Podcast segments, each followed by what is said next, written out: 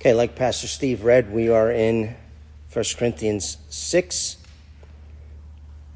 And the title of the message is The Justified Flee Immorality. The Justified Flee Immorality. Let's pray one more time.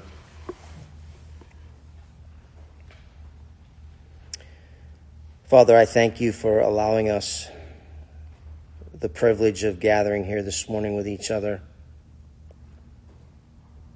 And like Pastor Steve said, we, we love you and we love the unity and community that you've given us with each other. And we love most of all the fellowship that you've given us with you. And I ask now, Lord, that you would open hearts and ears to hear what your Spirit has to say through your word. And it's in Christ's name we pray. Amen. Okay, we left off um, last week at verse 7, 1 Corinthians 6, which says, Actually, then, it is already a defeat for you that you have lawsuits with one another. Why not rather be wronged? Why not rather be defrauded? Now, picking up in verse 8, we read, this is Paul, on the contrary, you yourselves wrong and defraud. You do this even to your brethren. Or do you not know that the unrighteous will not inherit the kingdom of God? Now, I know there are some people that don't like to hear Pastor Steve read it and then me read it within five minutes again. Um, but just to get the flow and the context, I'm going to read this again. Paul says, Do not be deceived, neither fornicators, nor idolaters, nor idolaters, nor effeminate, nor homosexuals, nor thieves, nor the covetous, for drunk, nor drunkards, nor revilers, nor swindlers will inherit the kingdom of God. That's some list, isn't it? Verse 11 Such were some of you, some of you, but you were washed, but you were sanctified, but you were justified in the name of the Lord Jesus Christ and in the Spirit of our God. If we're going to continue to, or I should say, continue interpreting this chapter correctly, then we need to stop here and expand just a little bit more on the context of the chapter. And you may be thinking, and I don't blame you at this point, you know, Mike, didn't we do this last week? Yes, we did. Okay. But we need to go just a tad deeper this week. Okay. And we, we have to do so because the next group of verses are impossible to interpret correctly without securely grasping the context here. As such, please remember that the Apostle Paul is dealing with a matter between two Christians who are going before public courts for some sort of settlement that we are not privy to. And Paul speaks to them in such a way that the entire community is addressed. And if you think about it, this is what we are doing here this morning. Even though Paul is specifically dealing with these two Christians in this situation, Paul is also addressing us. As a matter of fact, the entire passage is written in the second person plural, thus broadening the perspective to include them all and us all, if that makes any sense. Paul is telling the man who initiated the proceedings to conform to the non retaliation ethic of the Christian faith. Can't stress that enough. Oh, how we love to retaliate, don't we? But Christ teaches us non retaliation. Then in verses 8 through 10, Paul shames the defendant who brought the lawsuit in the first place. Then he proceeds to warn him and the church that those who do such things are in danger of forfeiting their inheritance. But, like a loving spiritual father, in verse 11, Paul makes an attempt to affirm their salvation. He says, Look, man, you could do better. It's basically what he's saying. But, but before Paul says this, he tries to blatantly make them see that there are very specific things that true, authentic Christians simply should not be doing or practicing, or being in the habit of. After telling them in verse 7 that it would have been better to be defrauded than go to court, Paul writes what are now verses 8 through 10. And I'm not going to read I'm not going to read those verses again. You, you can refer, I hope you will refer to them in your Bibles as I talk. And in verses 8 through 10, if you look, Paul's basically saying, You all had better wake up and get a reality check. Real Christians don't do these things, they don't act the way you are acting, at least not in a habitual form. He is saying, stop deceiving yourselves and stop allowing yourselves to be deceived. Or again, you're going to be in danger of not inheriting the kingdom. Now, by persisting in the same behavior as those who are already destined for judgment, Paul says, you are placing yourselves in very real danger of coming under that same judgment. Then again, as I said a moment ago, and it, it bears repeating, we're going to repeat it several times in verse 11. Paul invites the Corinthians to change their behavior by reminding them that they do indeed belong to God through the gracious work of Christ. At least some of them do. Paul believes this. He assumes they belong to Christ. He talks to them like they belong to Christ. He hasn't given up on them. Just like there was a gracious hope for the Corinthians, despite their sin, there is a gracious hope for us despite our sin. More on that later.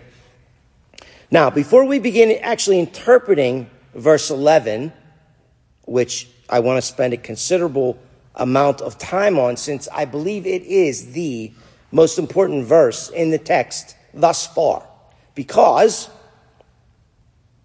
it directly deals with that gracious hope that we have in Christ.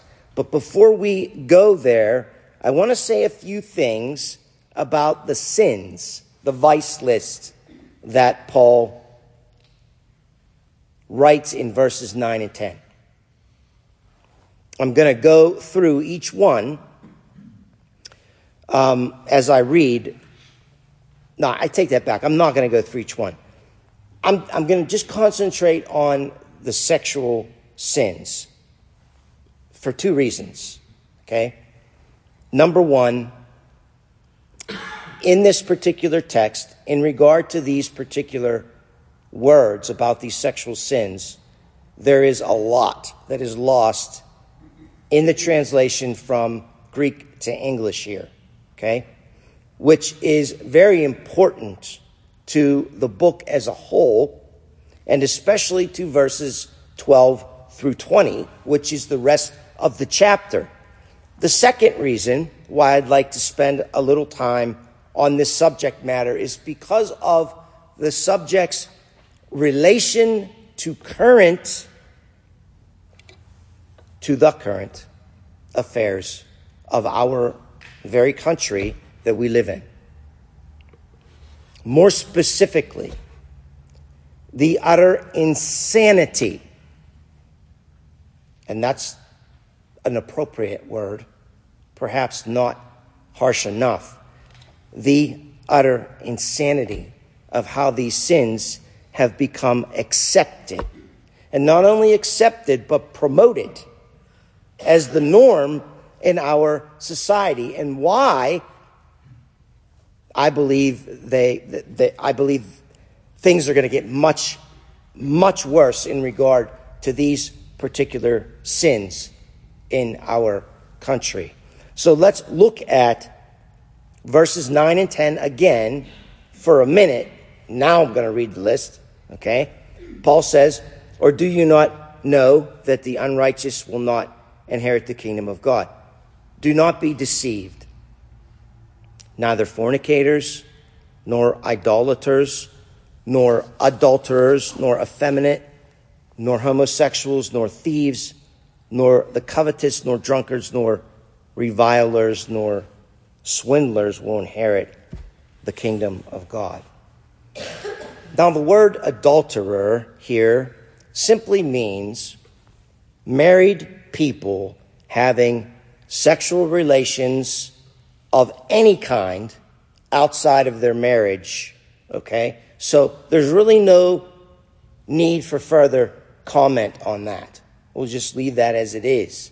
Black and white, cut and dry. The following two words after adulterer, however, require much more attention. The words effeminate and homosexual have been used by those translating the NASB, the New American Standard Bible, uh, which is the translation I'm using for the entire series of First Corinthians. And it's the translation Pastor Steve uses on Wednesday nights, and he just read from this morning. However, I like the NIV in this instance, the New International Version. I think it comes closer, again, in this instance, to the linguistic meaning and, and this is the most important part, this is what we're going to concentrate on, the contextual slash cultural meaning here. The NIV, pay particular attention to this. The NIV uses the words, and I'm quoting, male prostitutes, end quote, in place of the word effeminate. And the NIV uses the word homosexual just like the NASB, but it adds the word offenders here. So the NIV reads, quote, male prostitutes and homosexual offenders. You with me? Okay. The Greek is admittedly ambiguous in the opinion of most Bible scholars. But I am of the humble opinion that when the original language is ambiguous, one must more heavily consider the cultural norms at the time in regard to the subject at hand or in regard to when it was written and even where, i.e., the geography. And so let's do that. Let's look at the cultural norms, okay, and consider them in light of some of the ambiguity of the Greek words translated into English. Now, in this case, the, the Corinthian Greco Roman culture, we'll call it, had within it very blatant and specific practices that fit these words and their definitions. Again, particularly so the way the NIV translates them. For example, it was common, common, common, common for men to have relationships outside of marriage, both with both other women and other men. In fact, homosexuality, and even more so, pedophilia, was very, very common. And it was accepted by society, this society, with a blind eye. Young male prostitutes, particularly teens, um, which one theologian calls, and I quote, effeminate call boys. These young male prostitutes would sell themselves to older men. And again, culturally acceptable and a complete indifference to entertaining any moral aspects of such things at this time and in this part of the world. In addition, slave traders, slavery was very common at that time. Slave traders would deal in selling men. They were actually called, one scholar says, dealers in men, quote unquote. And they would sell young teen boys and men into sexual slavery. So you see, the NIV, having translated this, um, using the phrases, quote, male prostitutes, end quote, and homosexual offenders, end quote, comes much closer to the cultural norm for that time in history and in that part of the world. It is beyond sad that Paul had to speak to this sinful behavior in his vice list here in our context. But these things were so prevalent and so widely accepted that it had to be addressed so that the church at Corinth understood clearly that there couldn't be any give or take regarding these sins. They were black and white, as I said, cut and dry situations whereby the body of Christ would be required to take a moral and biblical stance. The body of Christ would be required to take a moral and biblical stance.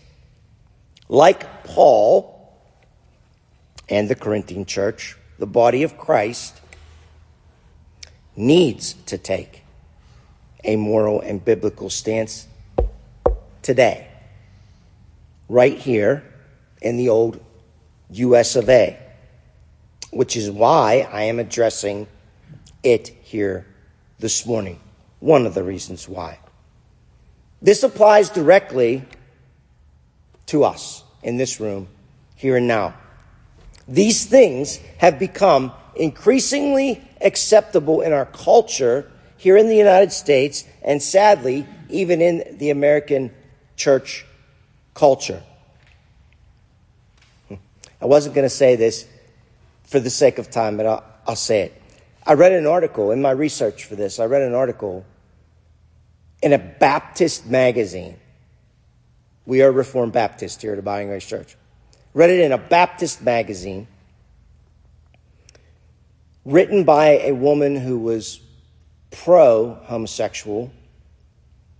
And she was making the point in the article that we need to be more worried about pastors who are pedophiles than we do about homosexuals in the church.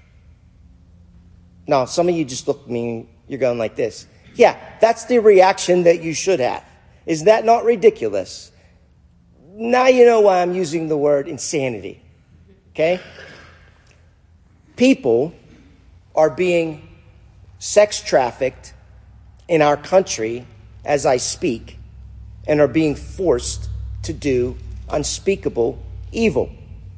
I know a young man He's actually not young, he's in his mid 30s.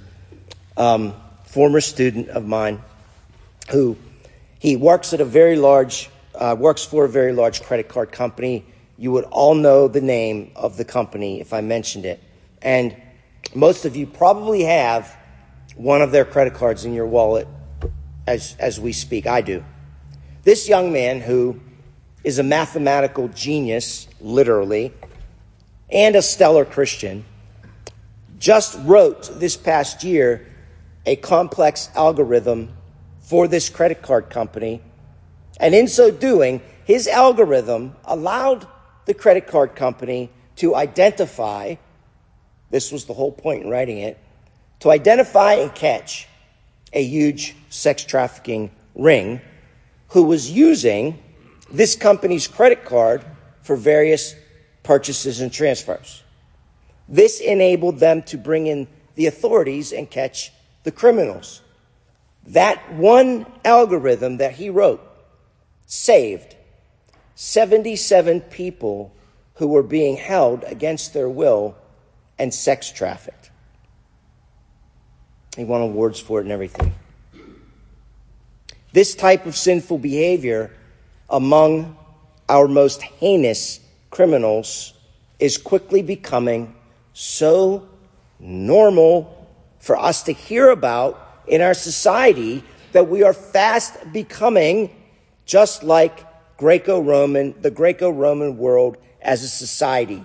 What do I mean by that? We're becoming desensitized.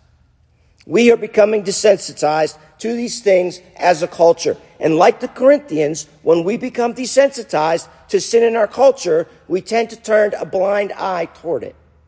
Don't we? We don't like it. We believe it's wrong, but we don't do anything about it. We know it's there, but we figure either someone else will deal with it or we'll throw up our hands and say things like, I, I don't have time uh, to concern myself with this. Or, we say, there's no use in addressing it because it'll all fall on deaf ears anyway. The lines, the lines are our friends. And the lines have become easily blurred. And as a result, we give way to things in our society that we would have never given way to 20 years ago. I know that because I lived 20 years ago, as most of you in here. Case in point, everything I'm about to tell you is true. You're not, some of you aren't going to believe it. When we begin to allow men dressing as women in drag to read stories to our children as young as five years of age in our schools, libraries, and bookstores, we have officially become insane as a culture. And yes, there isn't there is an actual official organization. How many of you have heard, show hands, of the Drag Queen Story Hour? Excellent. I'm glad. Um, the Drag Queen Story Hour is doing just this all over the country. This is from their website. Quote,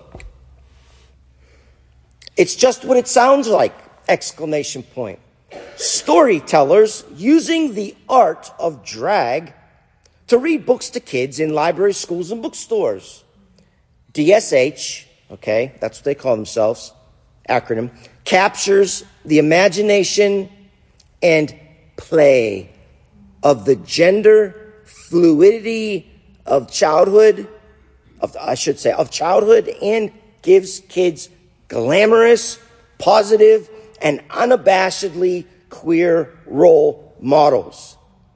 In spaces like this, schools, libraries, Kids are able to see people who defy rigid gender restrictions and imagine a world where everyone can be their authentic selves. Close quote. Insanity. And if you show up to one of their events and you verbally protest, you can be arrested for hate speech which is something that they're calling for now. And you can read about it in the news. No, I, didn't say this was in Canada. I said it's in the United States of America. And if you don't believe me, Google it and you'll get a double whammy. This is what blew me away, okay? You'll not only get to see the videos of the drag queen story hour reading books to our grade school children, but you will also get a front row seat to just how ridiculously Google has censored the opponents of these people. More specifically, when you type it in, drag queen story hour, the first 20 or so hits, I kid you not, are all stories in favor of the group. And then another 20 hits follow that 20. And they are stories about how the evangelical Christians, those dastardly wicked evangelical Christians and conservative right wing Republicans are committing hate speech and bigotry against this group. And also, they say that the Christians and parents who oppose them are the ones who are actually scaring our children, not the drag queens. Again, don't take my word for it, look it up.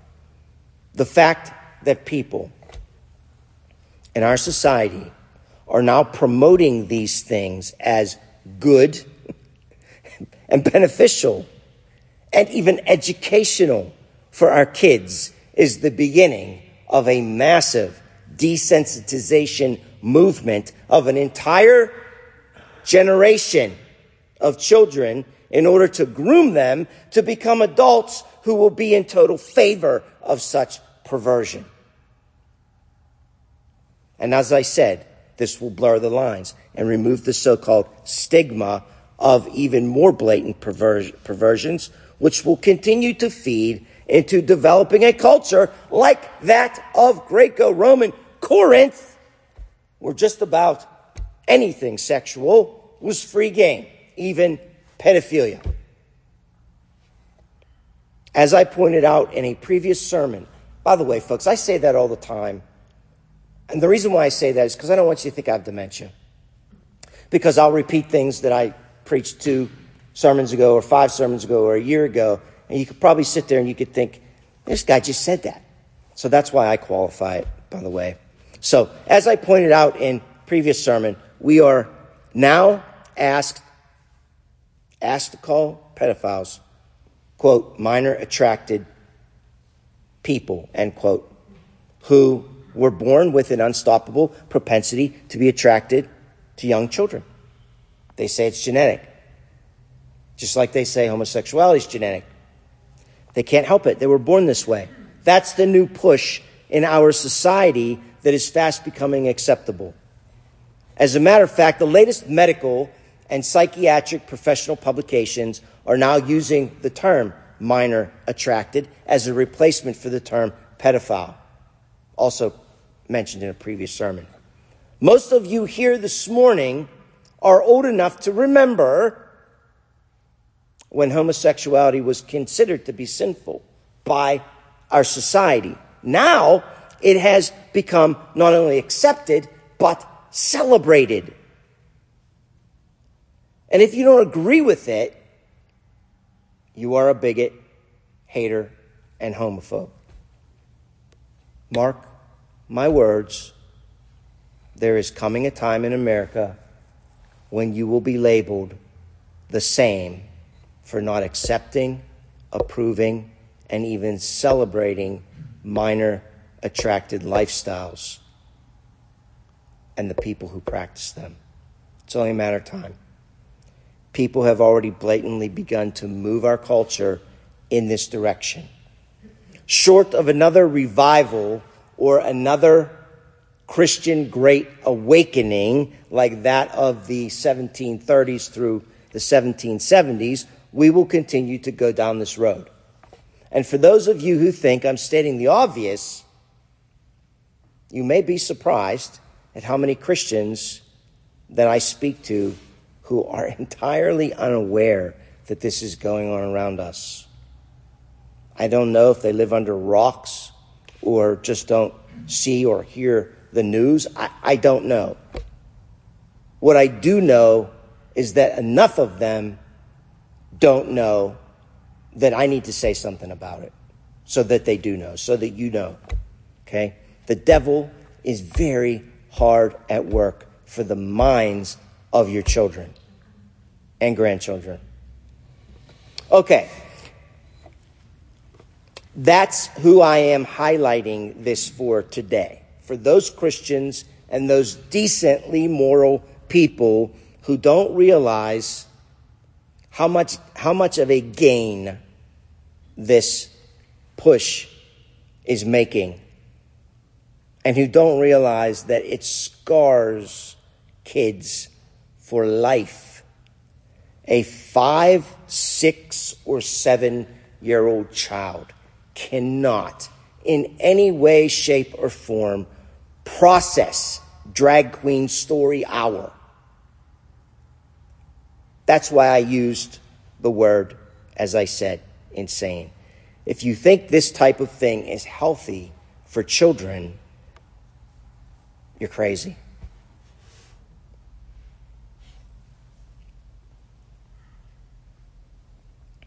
Our free speech and religious freedom in this country is going to be taken right from under our nose because we didn't know and didn't care enough to act. The Apostle Paul also cared. Why? Paul tells us why. Because those who practice such things will spend eternity separated from Almighty God. That's why Paul cared. That's the other reason why we should care. All of the theological sources I have read concerning these verses have one common denominator. They agree that Paul is talking about sin here that is being practiced, sin that is characteristically habitual. This is why Paul wrote verse 11. Listen to verse 11. Such were some of you, but you were washed but you are sanctified, but you were justified in the name of the Lord Jesus Christ in the Spirit of our God. He's speaking in the past tense. Paul invites the Corinthians to change their behavior by reminding them that some of them do indeed belong to God through the gracious work of Jesus Christ. Just like there was a gracious hope for the Corinthians despite their sin, there's a gracious hope for us despite our sin. And if you are practicing or doing or being habitual with a certain sin in your life, now is the time to repent before the Lord. To truly turn away from your sin and recommit your life to Christ. If you are truly one of God's elect, then this is not only what you will want to do, but it is what you actually will do. This is what people who are in Christ do. They repent. They turn away from their sin. They don't try to justify their sin. In fact, it is because, listen carefully, it is because they are justified that they want to repent in the first place play on words. Now, what do I mean when I say that they are justified? If you are about to become one of the most challenging things as a pastor is making a sermon appealing to both those who are new in Christ and those who are seasoned in Christ, those that have been saved for decades. And so some of you are going to be thinking, what in the world, Mike? We, know what justified means. But there are other people here that don't know what it means. And so, because Paul uses the actual word and he speaks of that doctrine in this chapter, it needs to be preached. So, what do I mean when I say that they are justified? If you are about to become a Christian or you are um, a new believer, then you must understand that the word justified is Paul's word. It's God's word and it's Paul's word, and it's not my word or the word of some translator that just threw it in there. He uses it in our text, as I said. Now, look at verse 11. Paul lists the sins in verses 9 and 10, which we just read, okay? Then he says in verse 11, yes, we need to read it one more time. I'm sorry. We got to get the flow going again. Um, I'm getting getting back on the groove here of this subject. Verse 11. Such were some of you, past tense, as I said, but you were washed, you were sanctified, you were justified in the name of the Lord Jesus Christ and in the Spirit of our God. Now, Paul is actually explaining this backwards. Um, most, if not all, of all I didn't I didn't count, but I'm pretty sure all of the other times that he speaks of justification and sanctification in the same chapter, he puts justification first and sanctification second. But for some unknown reason, here, he puts sanctification before justification. Now, this is not Romper Room or Mr. Rogers. Um, but bear with me, okay, as I try to explain it. We're going to look at justification first because it's supposed to come first, okay? Simply because, listen carefully, it is the first aspect of our salvation. Justification is the first aspect of our salvation. When we talk about the three biggies, which are justification, sanctification, and glorification, okay? We're only going to get through justification this morning, and we'll get through sanctification next week, okay? So, to finish up the exegesis on verse 11, okay, the doctrine of justification refers, this is the short and succinct definition, okay? The doctrine of justification refers to the act of God declaring a sinner righteous based on their faith in Jesus Christ. I'm going to read that again. The doctrine of justification refers to the act of God declaring a sinner to be righteous based on their faith in Jesus Christ. According to the doc- doctrine of justification, we are all guilty of sin and deserving of punishment, but through faith in Christ, we are declared righteous by God and given the free gift of eternal life.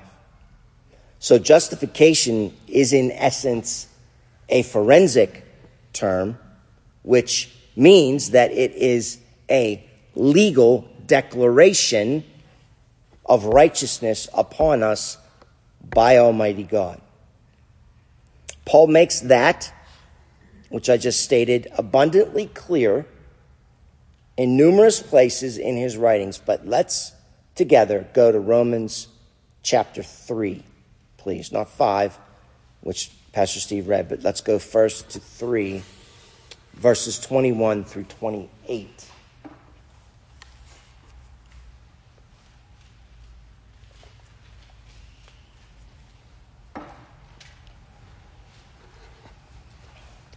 in Romans 3, beginning in verse 21, Paul says, But now apart from the law of righteousness of God, of the, the righteousness of God.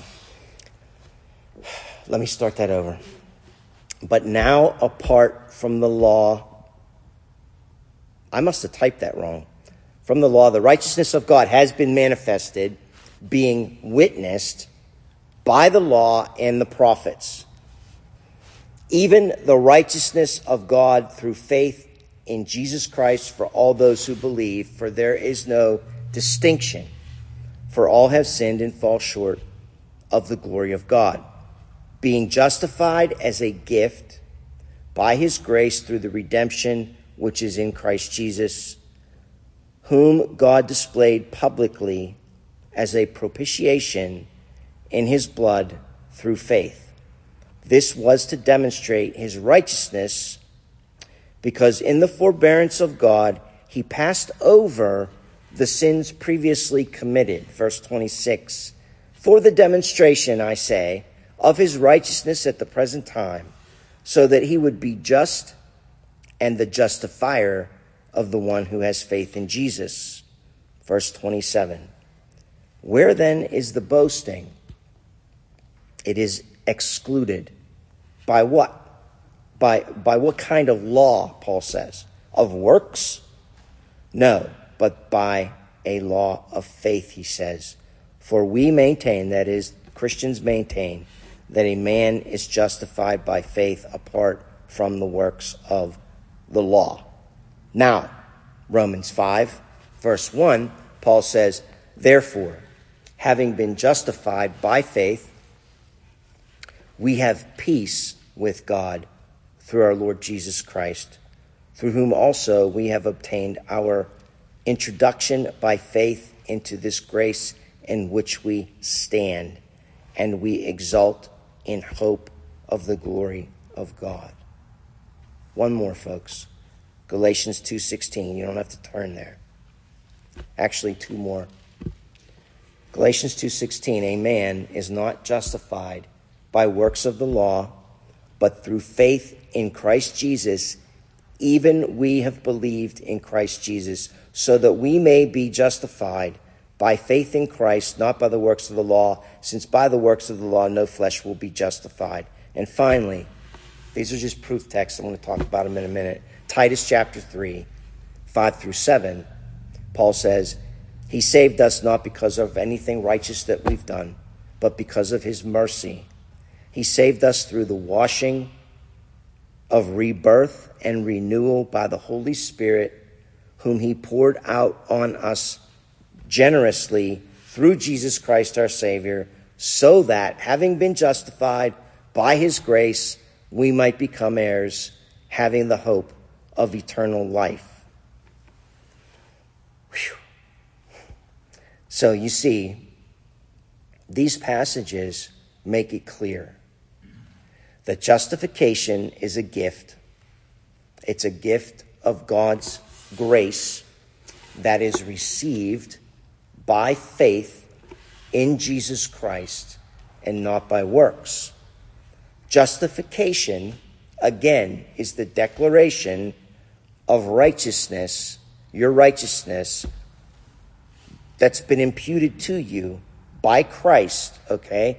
Christ's righteousness imputed to you because of the atoning sacrifice of your Christ and the forgiveness of sins that that sacrifice, that that spilled blood provides you. That is what Paul is trying to get the church at Corinth to grasp. Now remember, he is speaking to them in verse 11 in the past tense, as I said. He's assuming they are justified, meaning he is assuming that they are saved in Christ Jesus. And as such, they should start acting like they are in Christ by first repenting of their sins, and second, by no longer turning a blind eye to those in the congregation who are blatantly sinning, like the guy who's sleeping with his stepmother. Paul is telling them that they have everything they need in Christ to get their act together and start living right again. The message is the same for us this morning, folks. If you have habitual sin in your life, or if you are avoiding someone because you know you need to speak to them about their sin, but you don't want any of the, the hassle that might come along with that. If either of those are you, then now is the time to repent and change course. We're about to celebrate the Eucharist. That's a perfect time for us to get right with God. Please understand that Christ's sacrifice for you it's ongoing, i.e., you are positionally justified, but you are ongoingly, if that's a word even, ongoingly being sanctified, being made holy. We're going to look at that next week, as I said. But God, it drives me crazy when people say God is able, as if we're doubting uh, God's ability. Um, God is more than able. God is God, okay? He's the great I am. And it is He who keeps you in Christ Jesus. Of course, there's a cooperation there, and we've talked about that before. Um, but please understand that there's nothing that you've done that Christ isn't going to forgive you of. The God the Father, I should say, isn't going to forgive you of through Christ by way of His Holy Spirit. So no matter how uh, shameful you feel or how upset you are about failing, give it to the Lord. Lay it down at the foot of the cross. Plead the blood of Christ and simply turn and go in the right direction. That's what repentance means. It means to turn away from your sin. Let's pray.